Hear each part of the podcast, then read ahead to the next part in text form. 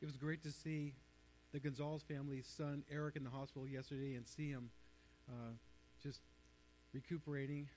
It's great. To keep praying for him that God will just keep ministering to him spiritually and the family and also keep strengthening his body in this process of recovery, which is going to be a, a little bit of a long process. Also, then we uh, we got to go and um, kind of celebrate. Ernest Gentile got married on the same day Ashley and um, Daniel did. So we met his new wife.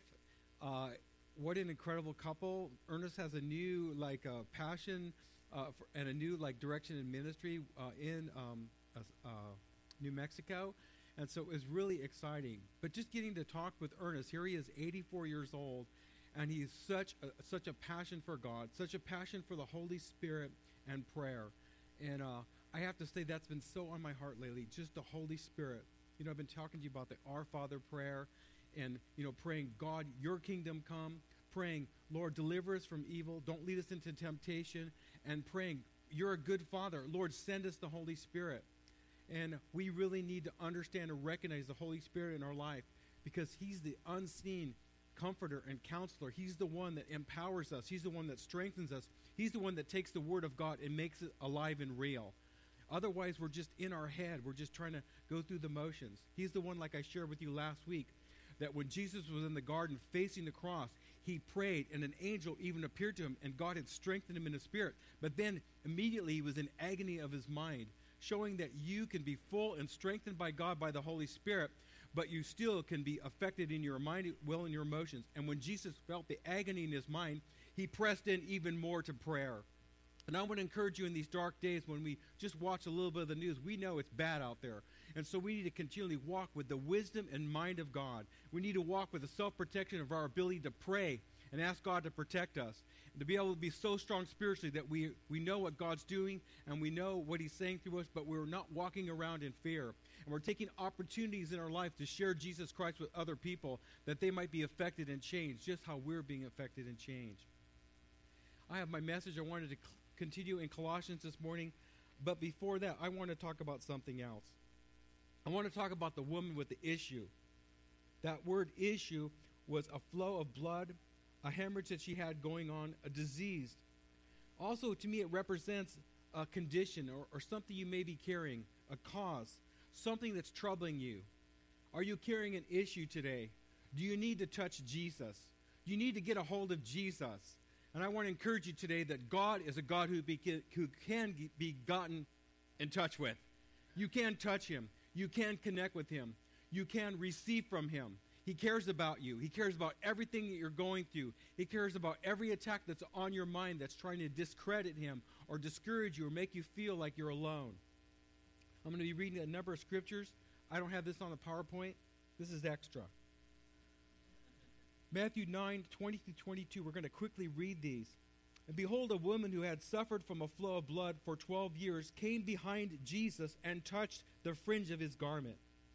The definition of touch the word in the Greek is hipotoma. It means a reflex. It's also connected with another word. It means to fasten to, to set on fire, to kindle, to light, to attach oneself to touch. I want to encourage you today that our in, in, our little gathering together with Him and the time you spend in prayer in the morning, we need to grab a hold of God. We need to get in touch with God. We are in desperate times. We live with a mind, will, and emotions that's constantly distracted to this world. If this is a temporal world, we're preparing to live and to breeze through this world, but we're preparing for the next world. We need to be overcomers. We need to be victors. And it's through Jesus Christ and through the power of the Holy Spirit strengthening us in our new nature. If only I touch Jesus, verse 21. For she kept saying to herself, she kept saying to herself, if I only touch his garments, I shall be restored to health. There was something going on in this woman. There was something, and I believe it was a gift of God. Just like we, it says that we can't even come to Jesus, we can't even come to God unless the Holy Spirit begins to draw us. And so something began to resonate in her heart. I've got to touch Jesus. And hopefully something begins to resonate in you today. Something begins to push you past your life experience, your disappointments, and you begin to say, I've got to touch Jesus today. I need a desperate encounter with the Holy Spirit. I cannot go with what I'm going through anymore. We had this experience on Thursday. We were just kind of mellowing along, and then all of a sudden we got militant. We got strong. Maybe you've been a little scared if you had heard us today, but we got desperate in interceding for you, interceding for what God wants to do in your life, interceding for breakthroughs, interceding that you will encounter God in ways that are going to transform and change your life and keep you on His path and keep you overcoming you are called to be overcoming people. You are called to be people who are strong in your gifts, strong in your abilities to stand in this world against everything the enemy is trying to throw at you. And believe me, he's going to throw the kitchen sink at you because he doesn't want you overcoming. He doesn't want you walking in the power of the Holy Spirit. Jesus turned around and seeing her, he said, Take courage, daughter. Your faith has made you well. And at once the woman was restored to health. Excuse me if I'm a little bit exuberant today. I'm not angry at you. Here's Mark's account Mark 4 24 through 34. I'm reading out the Amplified. Jesus was okay with being pressed on by people. And Jesus went to ja- with Jair- Jairus, a ruler of the synagogue. And a great crowd kept following him and pressed Jesus from all sides so that almost he, he was suffocated by them. Okay, I don't know about you. If I was Jesus, I think I'd be thinking about myself. Uh, it's one thing to be crowd surf, but, but have the crowd surfing on top of you? No. No, I don't think so. I just said, disciples, get them back. Get them back. So Jesus was almost suffocated with a crowd. There were people gathered around him. They, they wanted to hear from him. They wanted to be around him. They knew something was about, something was different about Jesus, and they wanted something from him. And there was a woman who had a flow of blood for 12 years, and who had endured much suffering under the hands of many physicians, and had spent all that she had, and was no better, but instead grew worse. Have you been carrying your issue a long time? Do you feel like you're growing worse? interesting that she had gone through all that and she had expended all the physicians of her day. But what was driving her on? Why didn't she give up? What was motivating her to go after this prophet, this teacher, this rabbi? What was she thinking? Excuse me, the doctors are the one that have the answers. Why didn't she just give up? I'm telling you, if you're here today and you're at the point of giving up, God wants to get something else ignited inside of you where everything's exhausted. They're saying, You've been diagnosed, it's over. Your condition is the way it is. Maybe it's relationship. It could be anything. Finances, job. It could be anything. Your issue, whatever it is. God's saying, Why don't you press into me? Why don't you press in? The woman with an issue touched Jesus. Verse 27. She had heard the reports concerning Jesus, and she came up behind him in the throng and touched his garment. The definition of a throng a multitude, an assembly of persons, a large number, a host, crowding together of many persons, a pressing. Jesus was getting squished. But she said, If only I touch Jesus' garments, I shall be restored to health. And remember, she's saying this over and over. If only I touch his garments. And for us, it's saying, if only I can touch you, Jesus. I need to touch you, Jesus. For she kept saying, If only I touch his garments, I shall be restored to health. And immediately her flow of blood was dried up and the source at the source, and suddenly she felt in her body that she was healed of her distressing ailments.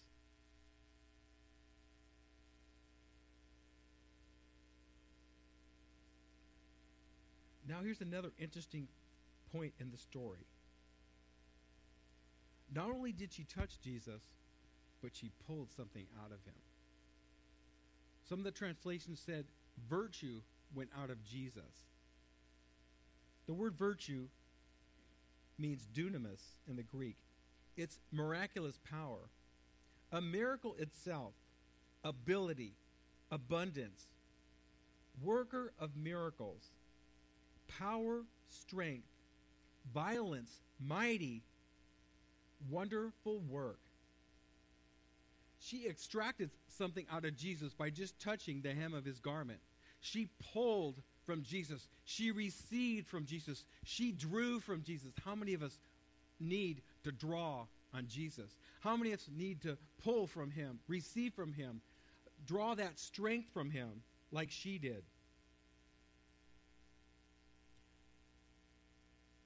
Power and virtue proceeded from Jesus. Verse 30. And Jesus recognized in himself that power proceeded from him and had gone forth. He turned around immediately in the crowd and said, Who touched my clothes? And the disciples kept saying to him, You see the crowd pressing hard around you from all sides, and you ask, Who touched me? Still he kept looking around to see her who had done it. But the woman, knowing what had been done for her, though alarmed and frightened, and came trembling, fell down before him, and told him the whole truth.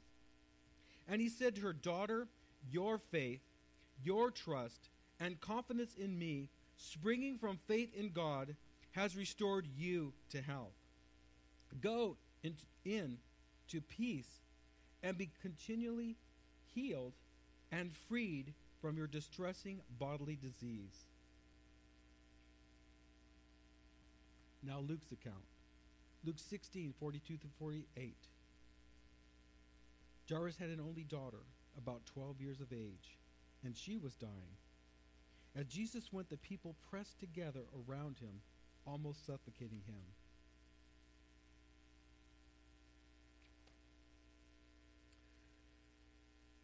Could not be healed by anyone was this woman's diagnosis.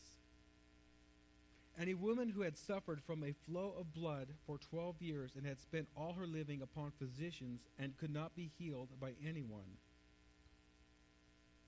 Could not be healed. A heavy diagnosis. One proclaimed over her by her physicians and one experienced in her physical body. Talk about her mind with knowledge being assaulted and her physical body backing up that assault. She came up behind him and touched the fringe of his garment, and immediately her flow of blood ceased. And Jesus said, Who is it who touched me? When all were denying it, Peter and those who were with him said, Master, the multitude surround you and press you on every side. But Jesus said, Someone did touch me, for I perceive that healing power has gone from me. And when the woman saw that she had not escaped notice, she came up trembling, and falling down before him, she declared in the presence of all the people for what reason she had touched him. And now she had been instantly, how she had been instantly cured. And he said to her, Daughter, your faith, your confidence, and trust in me has made you well. Go, enter in peace, untroubled, undisturbed, and well being. Her faith. What was her faith? She pressed in. She didn't take what the doctors had told her. She didn't say there's too many people around Jesus. She pressed in. How did she do it? Jesus was being suffocated by the crowd. How did she press in? What determination was in her? Her faith. I think often the enemy tries to stop our faith, to stop our determination, to stop our tenaciousness of pressing into Jesus. Sometimes we just kind of roll over with circumstances, roll over with our problems, and think, like, well, this must be God's will. I heard one minute of T.D. Jakes the other day, and he said, Assault your gates, storm your gates, assault your gates, assault your problem. You get turned down, you get refused, get up, assault it again. Why? Because your faith has to accompany the works and the things of moving forward where there's something stirred inside of us where we get become tenacious you know we we get said no to so much and there's been such an enablement such a complacency in our society we take what someone says as a no but i tell you god is asking us believers to not take no but to begin to rise up and see god and keep pressing in keep knocking on those doors keep keep stirring our own faith we must have a faith that can be stirred to action. We must have a faith that is active and growing and useful and it's doing something. And if you feel like nothing's happening, just start taking a little bit more time. Okay, God, I, I got to get stirred up here. I, I have a r- real faith with you, a living God. The Holy Spirit is now living in my life. I, I want to see it moving. I want to see it active. I want it being in demonstration. I want to keep stretching it so it gets developed and I use more and more of it. There was other people who were touched by Jesus or who touched Jesus. In Matthew 14, 35 and 36, at Gennesaret. And when the men of that place recognized Jesus, they sent around him unto all surrounding country and brought to him all who were sick. And they begged him to, to let them merely touch the fringes of his garment. And as many as touched were perfectly restored. Touched by Jesus. It's called sympatheo, means sympathy with, to commiserate, have compassion, be moved with feeling. In Matthew 8, 2 through 3, a leper came to Jesus and prostrating himself worshiped Jesus, saying, Lord, if you are willing, you are able to cleanse me by curing me. And Jesus reached out his hand and touched him, saying, I am willing, be cleansed by being cured. And instantly his leprosy was cured and cleansed. In Luke 22 51, but Jesus said, Permit them to go so far as to seize me. And he touched the little insignificant ear and healed him. You know, Paul said, I no longer know, we no longer know as apostles, we no longer know Jesus after the flesh. We no longer see him in human form where we can touch him. But I tell you, there's a greater door now open to us, and it's the Holy Spirit. Jesus grabbed up his disciples and said to them right before he went to the cross, I must go to the Father. It is so important for me to go away because if I don't go, I cannot send the Holy Spirit back to be with you wherever you are with everyone who calls on my name. I cannot send the Holy Spirit unless I leave, unless my physical body does its thing and dies so that this whole spiritual window is open and heavens become open and the Holy Spirit is poured out upon the earth. I cannot go away and you cannot experience life. And he grabbed them and he, I'm sure he held their little faces and he said, You must go and wait in Jerusalem until you be endued with power from on high. Don't do a thing. You have no power. You have no ability to do anything. Even your gospel is not with power unless you go and wait until you be endued with power from on high. All of us come to Jesus Christ. We feel his love and we tap in by receiving Jesus, and there's a measure of the Holy Spirit comes. But we've got to stretch and exercise that measure. We have to continually ask that God would fill us with his Holy Spirit. Why? We need that kind of power to live in this in this society today. We need this kind of power to be, have an overcoming life, to be able to get to the end of our life and say, you know what? We lived well. We've, we've known God's will. We've exercised God's will. We know our spiritual gifts, and we know what we're supposed to do. And I tell you, having Jesus is the best of both worlds. Because God will fulfill you in this natural life, but He creates a, a continual desire in the spiritual realm where you're fulfilling a natural, a spirit, a supernatural uh, call in your life, and a sp- supernatural spiritual uh, d- destiny. I talked to Ernest yesterday in 84. He has such a on fireness about the kingdom of God. He has such an excitement about the kingdom of God. In, in one respect, he's closer to the end of his life than other. And in another respect, he's starting to enjoy life too. Here he just went through a grief and loss, but God brought him another helper, and together they're joining forces to do more in the kingdom of God, to tell more people about Jesus, to tell more people that to pray and to believe that the Holy Spirit wants to change their life. Why? Because people need the power of God. We want power in every other thing. We want more power in our cars that w- and be, get better gas li- mileage. My daughter just bought this new Ford car that has EcoBoost, which means it's four cylinder, but it'll it'll stretch that gas out till it burns every little cent of it. We want more power. It's going to cost us. What does it cost us? Pressing in a little bit more seeing, seeing our life and not seeing Jesus and saying, I cannot go by my circumstances. God, you have to be bigger than my circumstances. You have to be bigger than my diagnosis. You have to be bigger than my failures. You have to be bigger than my religious experiences. Some of you are coming in and you've had so many different religions uh, shoved down your throat and an example to you, and maybe there's some good things in it, but I tell you, Jesus Christ is the King of kings and Lord of lords. Jesus said, There is no other name under heaven whereby you can be saved. Why? Because Jesus was sinless and he came and died on the cross that we might be born again. And there's no other way to get saved. And I tell you, in the spiritual world, because we can just see it around us, there's all kinds of different religions and philosophies, and all tell you that they all lead to God.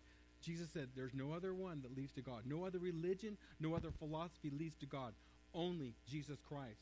And there's a lot of spiritual counterfeits out that that can give you little feelings, even do little things. And even the last days, it says that the enemy is going to do even false miracles to dissuade and persuade people. But I tell you, it's a personal relationship with Jesus Christ and the Holy Spirit that's going to bring the revelation because it says the Holy Spirit comes to bring us into truth. That means He's going to change some of our religious experiences that haven't paid out. They haven't been real. They've caused us to stop. They've caused us to have unbelief. They've caused us actually to be offense, offended with God or offended with Jesus. And if you ever have times when you're offended with Jesus about something, that's the time to get it right. That's the time to say, God, I don't know why I'm so bothered with you, but I want to get this right. Will you, will you begin to change whatever happened where I, I got disillusioned with you? Will you begin to, to change me, God? Because if I'm not thinking you're on my side, I'm not drawing on any power. I'm not having any benefit. Oh, it's only 130. I want to give you this final scripture. Since we now have the Holy Spirit, Hebrews 4 15 through 16, we have the Holy Spirit. It says, We have not a high priest which cannot be touched with a feeling of our infirmities, but was in all points tempted like us, just as we were, yet without sin. Let us therefore come boldly into the throne of grace, that we may obtain mercy and find grace to help in time of trouble. Just like that woman who pressed into Jesus. We don't have a physical Jesus anymore, but we have the Holy Spirit who's resident, living inside of our lives if we've asked Jesus Christ to come in. And He is there and every time we call on Him, the Holy Spirit is working to change things. He's working to bring power, bring evidence of what He's doing. He's working to keep us on track with what He's doing. He's working to help us understand the knowledge of His will and what He wants us to do. So now the Holy Spirit is that one. When we pray, Jesus is at the right hand of the Father interceding.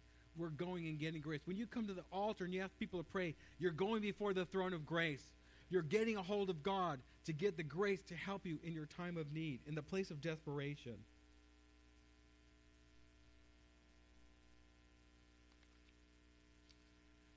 I want to continue on in my message, increasing in the knowledge of God. Again, Paul was writing the letter from prison to the church in Colossus. And we know that Epaphras was a convert of Paul, and he was the one going to Paul because there was problems in the church. Again, people coming out of different religions, they were getting saved, and there was confusion because they had different spiritual experiences, and they were having different conflicting messages with the gospel. And Paul was uh, helping them just be able to ha- understand.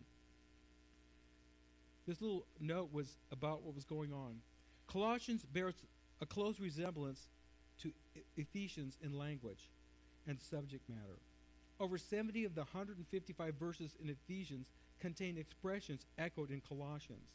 On the other hand, Colossians has 28 words found nowhere else in Paul's writings and 34 found nowhere else in the New Testament. So there was a, this power packed letter that we are privileged and was included in the canon or the scriptures they felt like were anointed by the Holy Spirit that carry the message of the gospel for us to read were part of what was in this letter to, to the church in Colossus. Gospel power. The gospel is the knowledge of God to the world. In Colossians 1 5 through 6, are they amplified? It says this Because of the hope of experiencing what is laid up for and reserved and waiting for you in heaven, of this hope you heard in the past in the message of truth of the gospel. And again, these are the early stages of the gospel. The gospel wasn't even really written down yet. But the apostles were going and giving their personal testimony of what they saw Jesus do.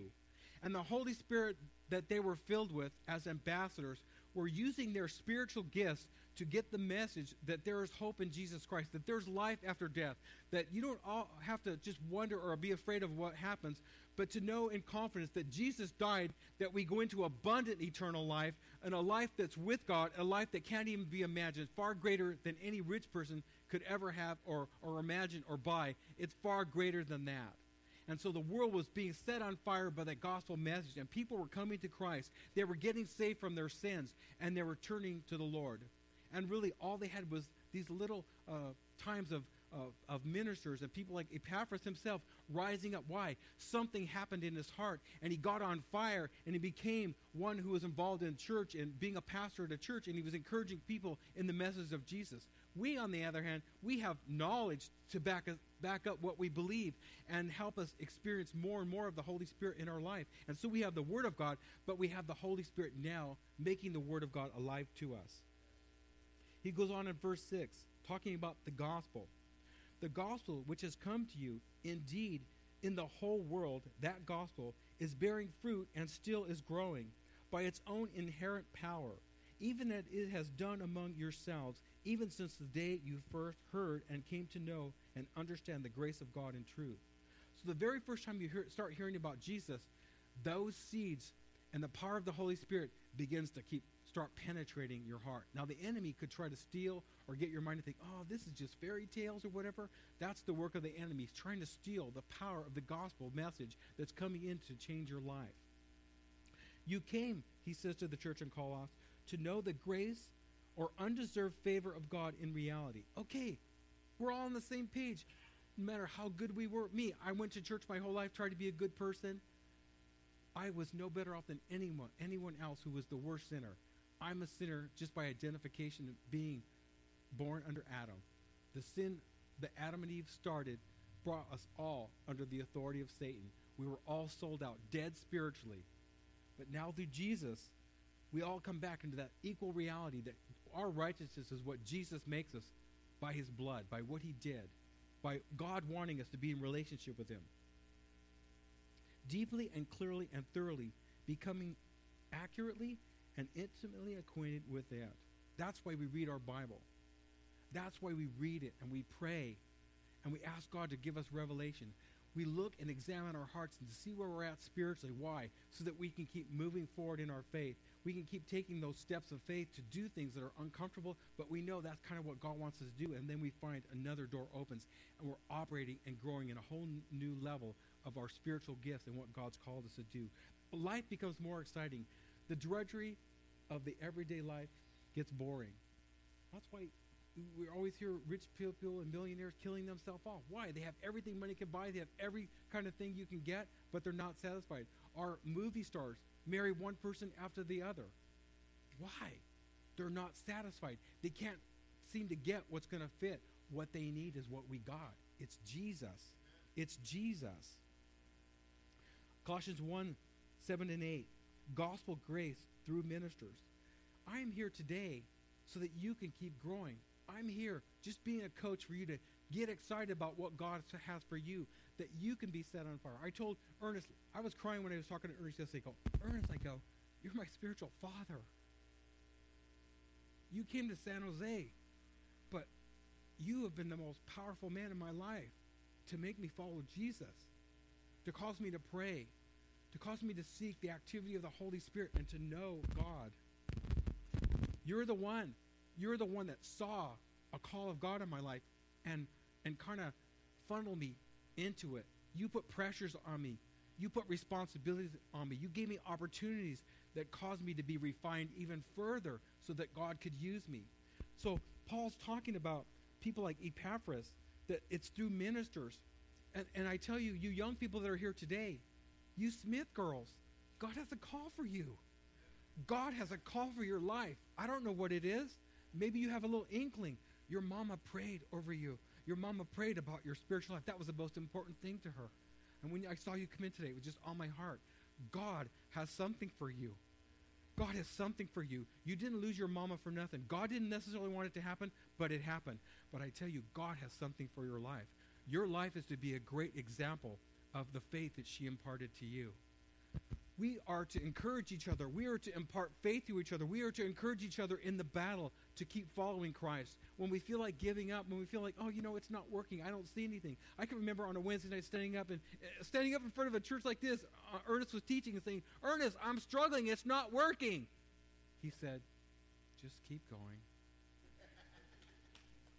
it's going to work. I was so frustrated at this point in my life. I was so frustrated not understanding what God's doing. And I, I, have to say, there's times we go through these wildernesses, we don't understand what God's doing. Don't give up.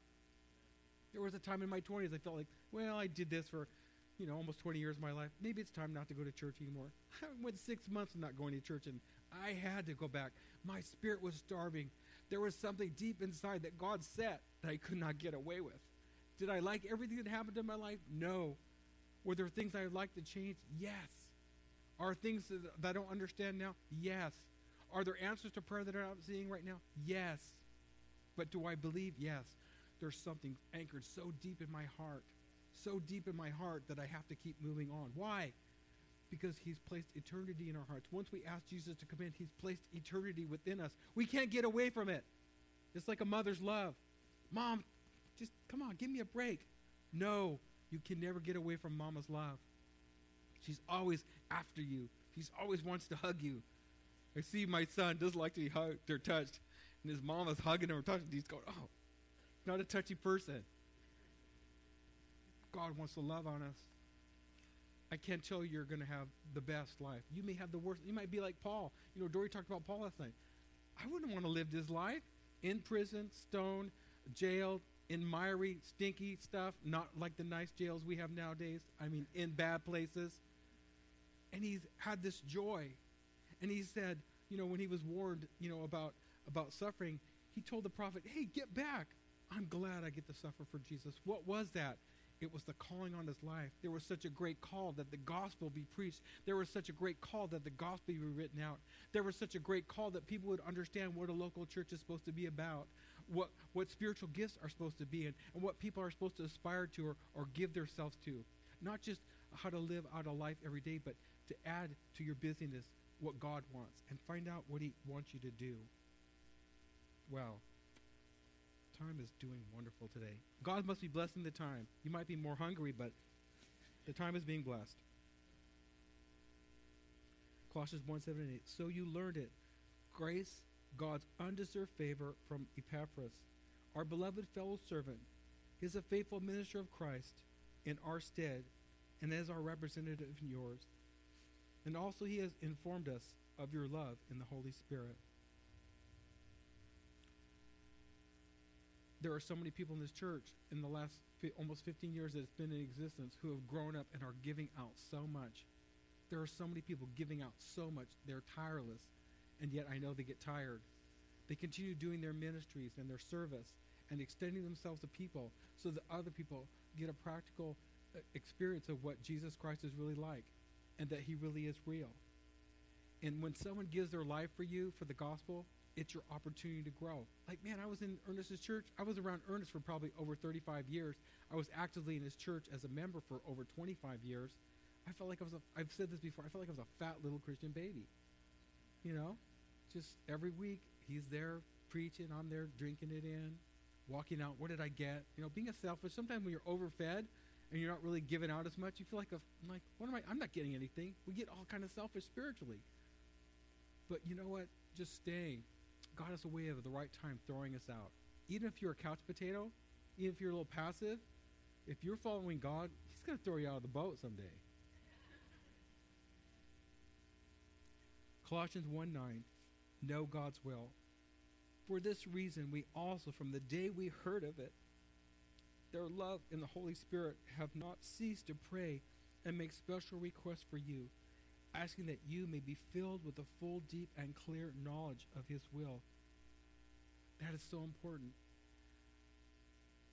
I think our youth today are so clueless. Some of them have so many degrees. Even my kids had a number of degrees and were clueless about what they're supposed to be doing. One way you can know God's will is by asking, by seeking the knowledge of God by growing spiritually because the wisdom of God will come, because the knowledge of God will come to you about what you're supposed to do. Yeah, God cares about your natural life. He cares about your what kind of job, what kind of career you're going to have. But he's also going to work through your bent and your creativity and who he designed you to be, to be the spiritual man or woman that you're called to be. And then also that you would know all spiritual wisdom in comprehensive insight into the ways and purposes of God and in understanding and discernment of spiritual things. I knew when me, my, me and Dory, God put us together, we knew from the moment we met at Juvenile Hall, we knew we were going to get married. We knew God began to unfold a deep understanding that we were called for a spiritual purpose. We were called as a couple to, to, to minister, to go into full time. We didn't know how it was going to happen, but God did it. And I think that's what all of us need. Paul is saying this is the prayer he's praying that you will all know. And, you know, don't think you've missed it. Some of you may have known your call or walked away from your call or ignored your call. Don't think it's too late. I always think about the potter on the wheel. You may have got off track, but God is remolding. God has a plan for you. God can resurrect that call. God can resurrect that place where you may have walked away or you've been scared of. God, he, he, timing, time doesn't mean anything to him. He's outside of time. God can restore and use you. God can use the gifts that he put inside of you. And you can have great understanding what your life is supposed to be about. Give you wisdom and spiritual insight to the ways and purposes of God and an understanding and discernment of spiritual things. You know, it doesn't matter a who what we know in this natural world. I know we have to know a lot of things for our jobs and things, but there's something, in, there's a spirit of this age, it, and it really comes from Satan and what he offered Eve to have the knowledge of good and evil, to be like God. And yet, man, with all his knowledge apart from God, he can't do anything. He thinks he can keep the environment all protected. He thinks he can save all the fish in the sea. The Bible says everything is degenerating to a place when Jesus is going to come back and make everything new. What we need is the spiritual knowledge of God and how to live for God, how to do what God wants. That's the important knowledge. What does it profit if we profit us if we could be even great educators or maybe we, we have great degrees and we're you know we're teaching at a university. Now if God's called you to that, that's awesome.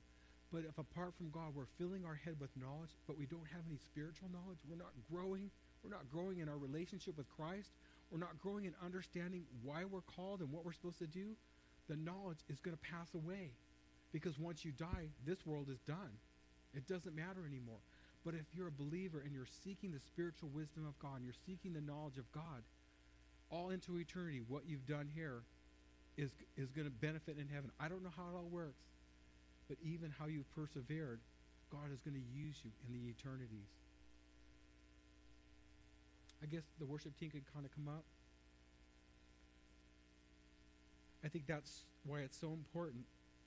Jesus told us to keep praying, pray daily. Jesus was praying in Luke 11, 1 and 2, in a certain place. And when he had stopped, one of his disciples said to him, Lord, teach us to pray, just as you, John taught his disciples. And Jesus said to them, When you pray, say, Our Father who art in heaven, hallowed be your name. Your kingdom come, your will be done, held holy and revered on earth as it is in heaven. I don't know. How, I don't know if you pray like, like that. I think it's sometimes it's hard to pray. God, let Your will be done. We have such a strong will. Again, we're so connected in this life and desires. The news, the new products are constantly enticing us to want something else. But God is saying, when you pray every day, say, God, let Your will be done. Let Your kingdom come. What's that going to do? That's going to redirect your priorities. It's going to redirect maybe even where you put your money. And when you feed into God and you're following Him, your life is gonna, it's gonna, it's gonna be effective. It's, it's gonna be, it's gonna be very rewarding. You may not always feel comfortable, but you'll know God in a deeper way. Will you stand with me? Maybe today you need prayer. Maybe today you need to press in about something and you want someone to agree and pray with you. This morning, people will pray with you. If you need to accept Christ, just let someone who's praying for you know, I want to accept Jesus today. I want to know what it is to be born again and be spiritually alive to God.